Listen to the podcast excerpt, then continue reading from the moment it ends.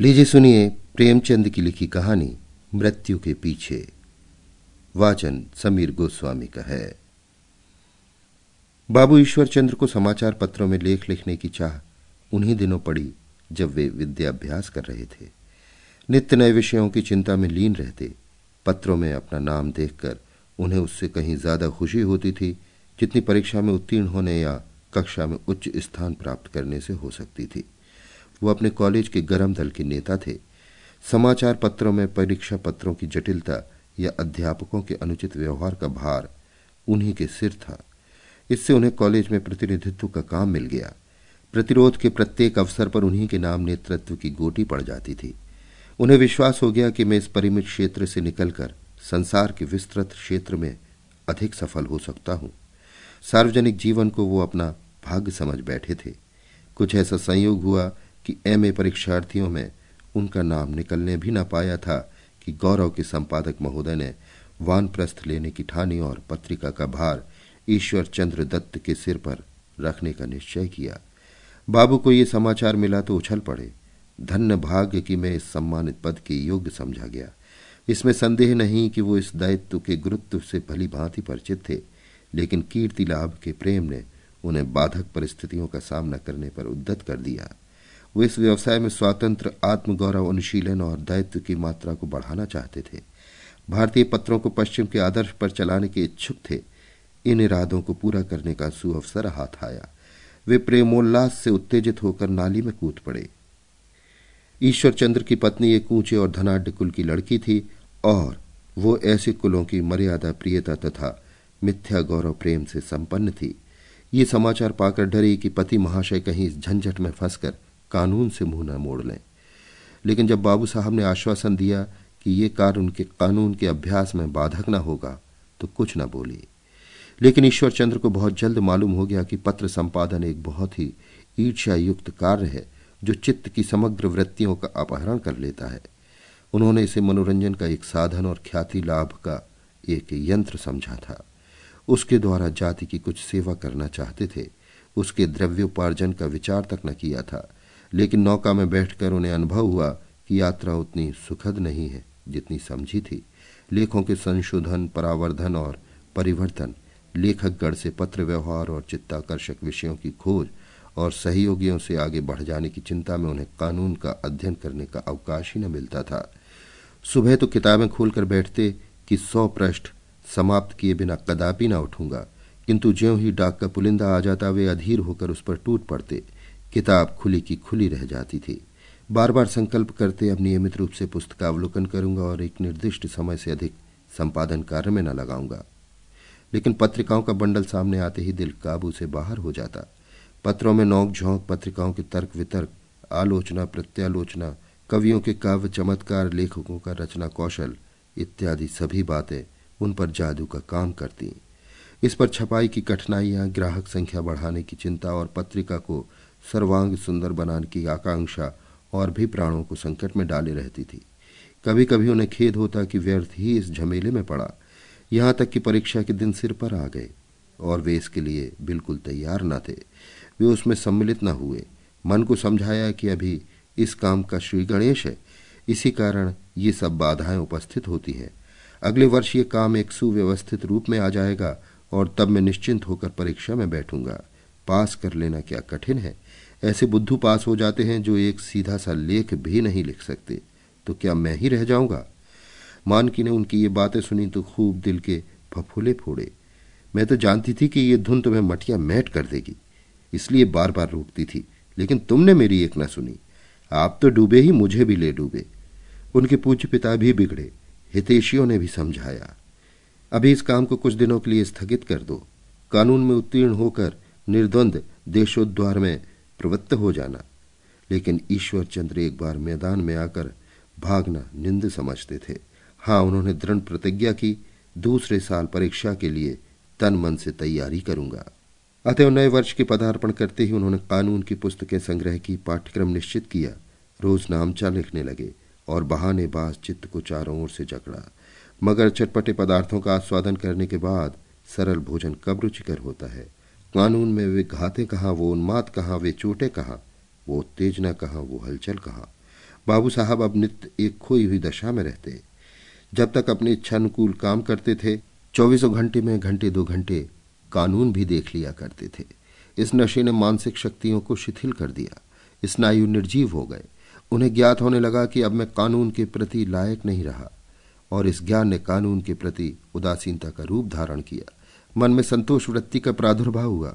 प्रारब्ध और पूर्व संस्कार के सिद्धांतों की शरण लेने लगे।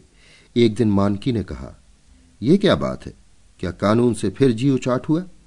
ईश्वर चंद्र ने दुस्साहसपूर्ण भाव से उत्तर दिया, हाँ भाई, मेरा जी उससे भागता है। मानकी ने व्यंग से कहा, बहुत कठिन है।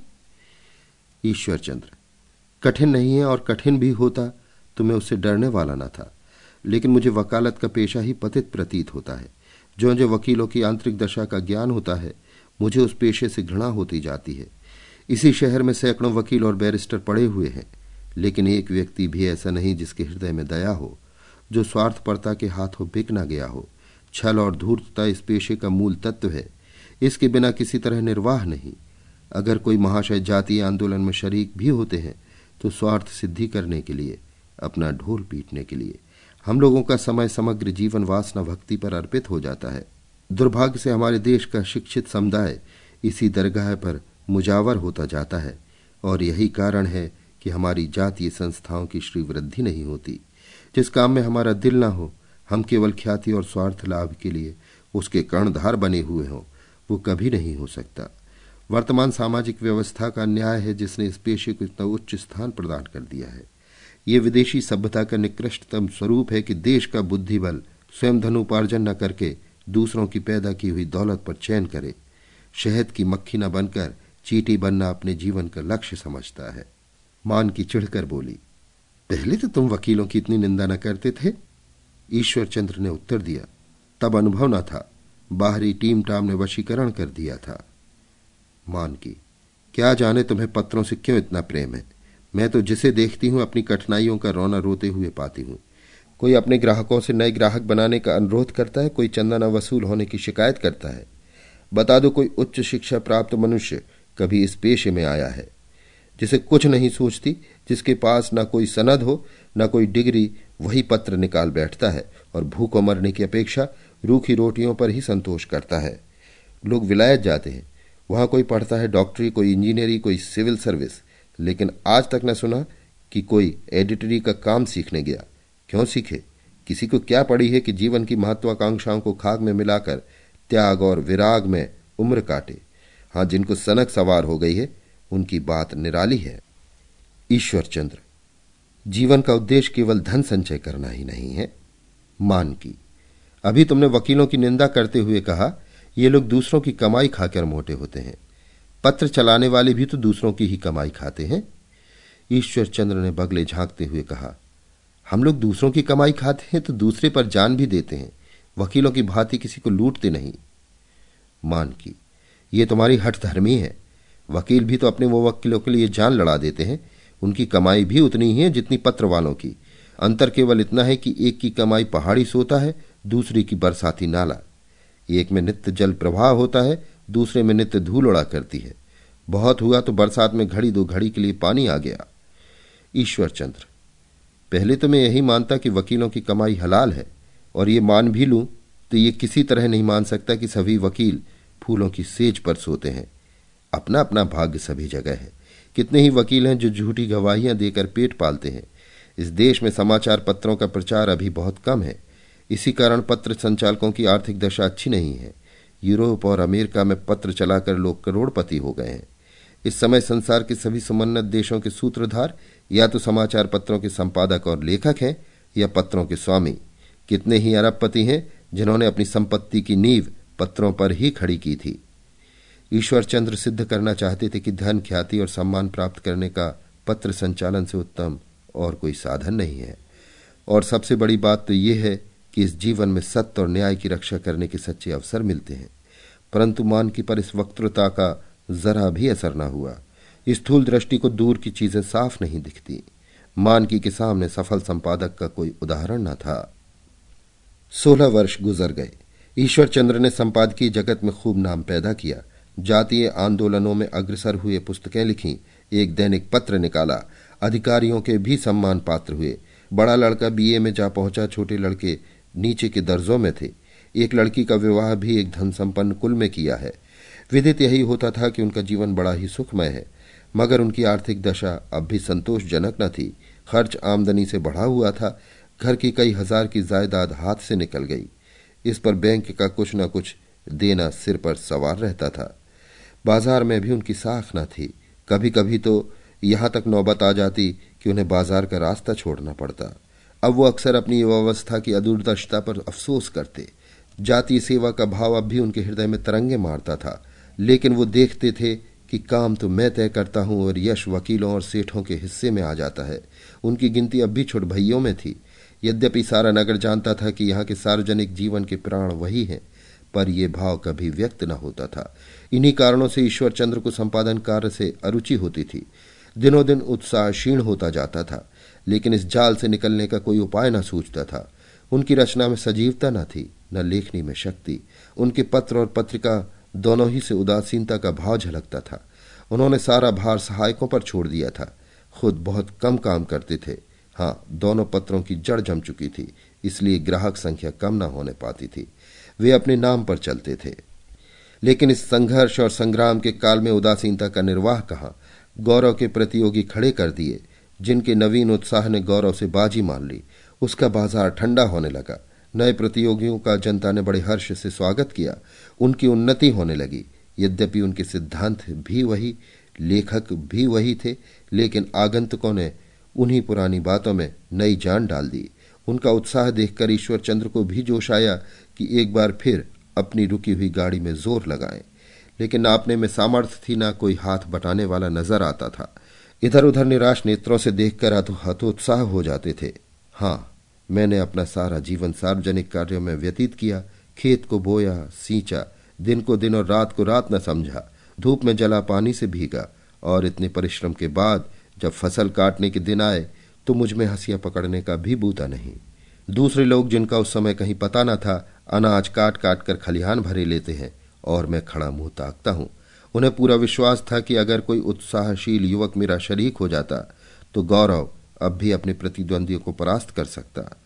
सभ्य समाज में उनकी धाक जमी हुई थी, परिस्थिति उनके अनुकूल थी, ज़रूरत केवल ताजे खून की थी। उन्हें अपने बड़े लड़के से ज़्यादा उपयुक्त इस काम के लिए कोई न दिखता था। उसकी रुचि भी इस काम की ओर थी, पर मानकी के भय से वो इस विचार को जबान पर न ला सके थे। इसी चिंता में दो साल गुजर गए और यहाँ तक नौबत आ पहुँची कि या तो गौरव का टाट उलट दिया जाए या इसे पुनः अपने स्थान पर पहुँचाने के लिए कटिबद्ध हुआ जाए।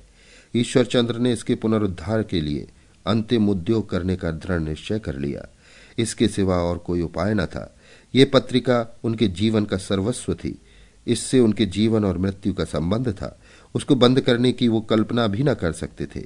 यद्यपि उनका स्वास्थ्य अच्छा न था, पर प्राण रक्षा की स्वाभाविक इच्छा ने उन्हें अपना सब कुछ अपनी पत्रिका पर निछावर करने को उद्दत कर दिया।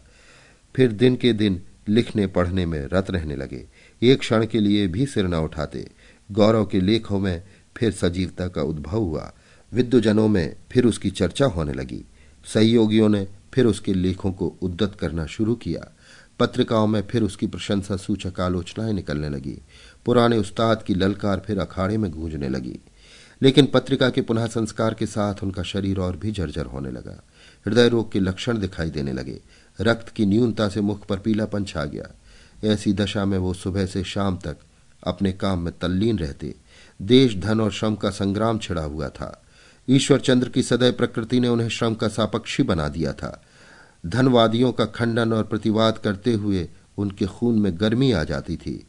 शब्दों से चिंगारियाँ निकलने लगती थी। यद्यपि ये चिंगारियाँ केंद्रस्थ गर्मी को छिन्न किए देती थीं। एक दिन रात के दस बज गए थे। सर्दी खूब पड़ रही थी। मान की दबे पैर उनके कमरे में आई।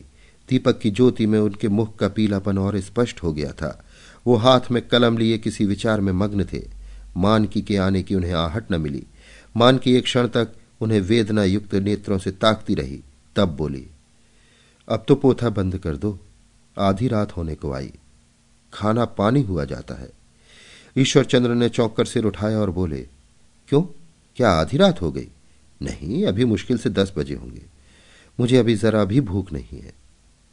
मान की, कुछ थोड़ा सा खा लो ना ईश्वर चंद्र एक ग्रास भी नहीं, मुझे इसी समय अपना लेख समाप्त करना है, मान की। मैं देखती हूँ तुम्हारी दशा दिन दिन बिगड़ती जाती है, दवा क्यों नहीं करते? जान खपाकर थोड़े ही काम किया जाता है। ईश्वर चंद्र अपनी जान को देखूँ या इस घोर संग्राम को देखूँ जिसने समस्त देश में हलचल मचा रखी है? हज़ारों लाखों जानों की हिमायत में एक जान ना भी रहे तो क्या चिंता? मान की। कोई सुयोग्य सहायक क्यों नहीं रख लेते? ईश्वर चंद्र ने ठंडी सांस लेकर कहा, बहुत खोजता हूँ, पर कोई नहीं मिलता। एक विचार कई दिनों से मेरे मन में उठ रहा है। अगर तुम धैर्य से सुनना चाहो तो कहो। मान की, कहो, सुनूँगी। मानने लायक होगी तो मानूँगी क्यों नहीं?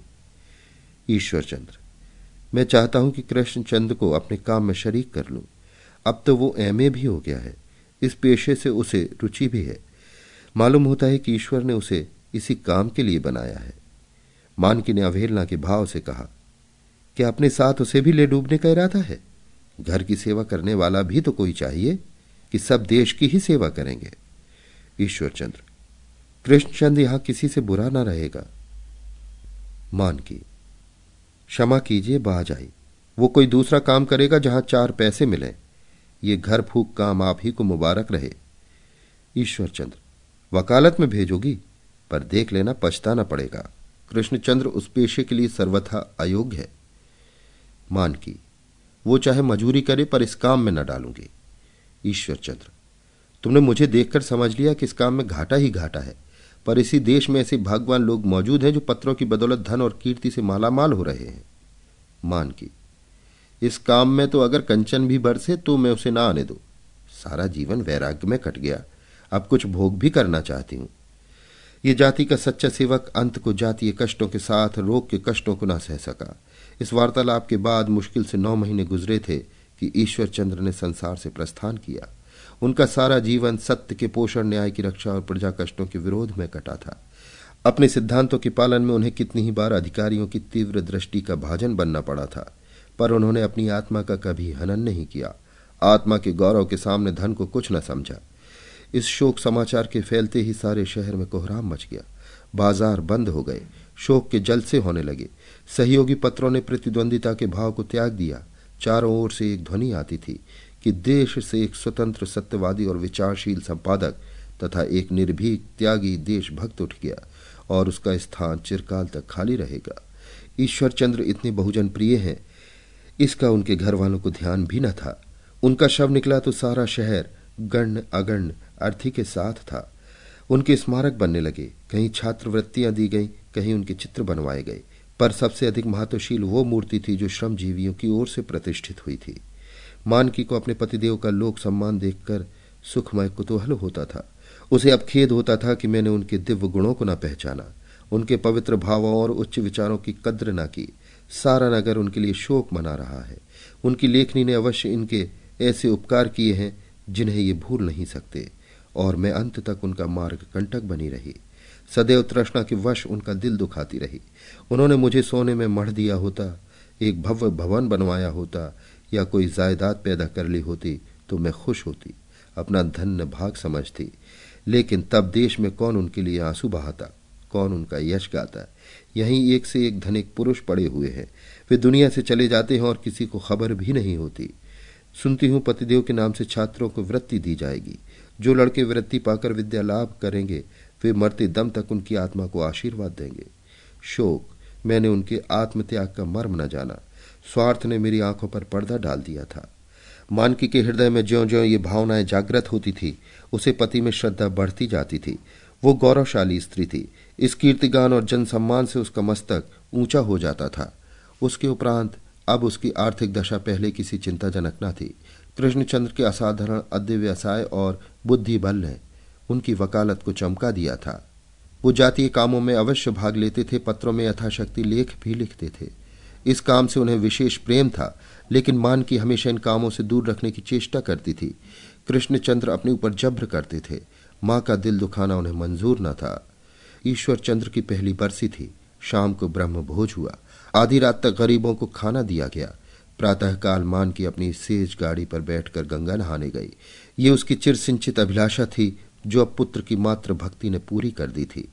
ये उधर से लौट रही थी कि उसके कानों में बैंड की आवाज़ आई और एक क्षण के बाद एक जुलूस सामने से आता हुआ दिखाई दिया। पहले कोतल घोड़ों की माला थी, उसके बाद अश्वारोही स्वयं सेवकों की सेना। उसके पीछे सैकड़ों सवारी गाड़ियाँ थी। सबसे पीछे एक सजे हुए रथ पर किसी देवता की मूर्ति थी। कितने ही आदमी इस विमान को खींच रहे थे, मान की सोचने लगी, ये किस देवता का विमान है? ना तो रामलीला के ही दिन है, न रथ यात्रा के। सहसा उसका दिल ज़ोर से उछल पड़ा। ये ईश्वर चंद्र की मूर्ति थी, जो श्रमजीवियों की ओर से बनवाई गई थी और लोग उसे बड़े मैदान में स्थापित करने के लिए चाहते थे। वही स्वरूप था, वही वस्त्र, वही मुखाकृति। मूर्तिकार ने विलक्षण कौशल दिखाया था। मानकी का हृदय बांसों उछलने लगा। उत्कंठा हुई कि पर्दे से निकलकर इस जुलूस के सम्मुख पति चरणों पर गिर पड़ू। पत्थर की मूर्ति मानव शरीर से अधिक श्रद्धास्पद होती है, किंतु कौन सा मुँह लेकर मूर्ति के सामने जाऊँ? उसकी आत्मा ने कभी उसका इतना तिरस्कार न किया था। मेरी धन लिप्सा उनके पैरों की बेड़ी न बनती तो वो न जाने किस सम्मान पद पर पहुँचते। मेरे कारण उन्हें कितना शोभ हुआ। घर वालों की सहानुभूति बाहर वालों के सम्मान से कहीं उत्साहजनक होती है। मैं इन्हें क्या कुछ न बना सकती थी, पर कभी उभरने न दिया। स्वामी जी मुझे क्षमा करो, मैं तुम्हारी अपराधनी हूँ। मैंने तुम्हारे पवित्र भावों की हत्या की है। मैंने तुम्हारी आत्मा को दुखित किया है। मैंने बाज को पिंजड़े में बंद करके रखा था। शोक। सारे दिन मानकी को वही पश्चाताप होता रहा। शाम को उससे न रहा गया। वो अपनी कहारिन को लेकर पैदल उस देवता के दर्शन को चली जिसकी आत्मा को उसने दुख पहुँचाया था। संध्या का समय था, आकाश पर लालिमा छाई थी। अस्ताचल की ओर कुछ बादल भी हो आए थे। सूर्यदेव कभी मेघपट में छिप जाते थे, कभी बाहर निकल आते थे। इस धूप छाह में ईश्वर चंद्र की मूर्ति दूर से कभी प्रभात की भांति प्रसन्न मुख और कभी संध्या की भांति मलिन दिख पड़ती थी। मान की उसके निकट गई, पर उसके मुख की ओर न देख सकी। उन आँखों में करुण वेदना थी। मान की को ऐसा मालूम हुआ, मानो वो मेरी ओर तिरस्कारपूर्ण भाव से देख रही हैं। उसकी आँखों से ग्लानी और लज्जा के आँसू बहने लगे। वो मूर्ति के चरणों पर गिर पड़ी और मुँह ढांप कर रोने लगी। मन के भाव द्रवित हो गए। वो घर आई तो नौ बज गए थे। कृष्ण उसे देखकर बोले, अम्मा, आज आप इस वक्त कहाँ गई थी? मानकी ने हर्ष से कहा, गई थी तुम्हारे बाबूजी की प्रतिमा के दर्शन करने। ऐसा मालूम होता है, वही साक्षात खड़े हैं। कृष्ण, जयपुर से बनकर आई है? मानकी पहले तो लोग उनका इतना आदर न करते थे। कृष्ण, उनका सारा जीवन सत्य और न्याय की वकालत में गुजरा है। मानकी लेकिन उन्होंने वकालत कब की? कृष्ण, हाँ, ये वकालत नहीं की जो मैं और मेरे हज़ारों भाई कर रहे हैं, जिससे न्याय और धर्म का खून हो रहा है। उनकी वकालत उच्च कोटि की थी। मान की अगर ऐसा है तो तुम भी वही वकालत क्यों नहीं करते? कृष्ण, बहुत कठिन है। दुनिया का जंजाल अपने सिर लीजिए, दूसरों के लिए रोइए, दोनों की रक्षा के लिए लठ लिए फिरिए। और इस कष्ट और अपमान और यंत्रणा का पुरस्कार क्या है? अपनी जीवन अभिलाषाओं की हत्या? मान की, लेकिन यश तो होता है। कृष्ण, हाँ, यश होता है। लोग आशीर्वाद देते हैं। मान की जब इतना यश मिलता है तो तुम भी वही काम करो। हम लोग उस पवित्र आत्मा की और कुछ सेवा नहीं कर सकते तो उस वाटिका को चलाते जाएँ, जो उन्होंने अपने जीवन में इतने उत्सर्ग और भक्ति से लगाई। इससे उनकी आत्मा को शांति होगी। कृष्णचंद्र ने माता को श्रद्धामय नेत्रों से देखकर कहा, करूँ तो मगर संभव है तब ये टीम टाम ना निभ सके। शायद फिर वही पहले की सी दशा हो जाए? मान की, कोई हरज नहीं। संसार में यश तो होगा। आज तो अगर धन की देवी भी मेरे सामने आए तो मैं आँखें न नीची करूँ। अभी आप सुन रहे थे प्रेमचंद की लिखी कहानी, मृत्यु के पीछे। वाचन समीर गोस्वामी का था।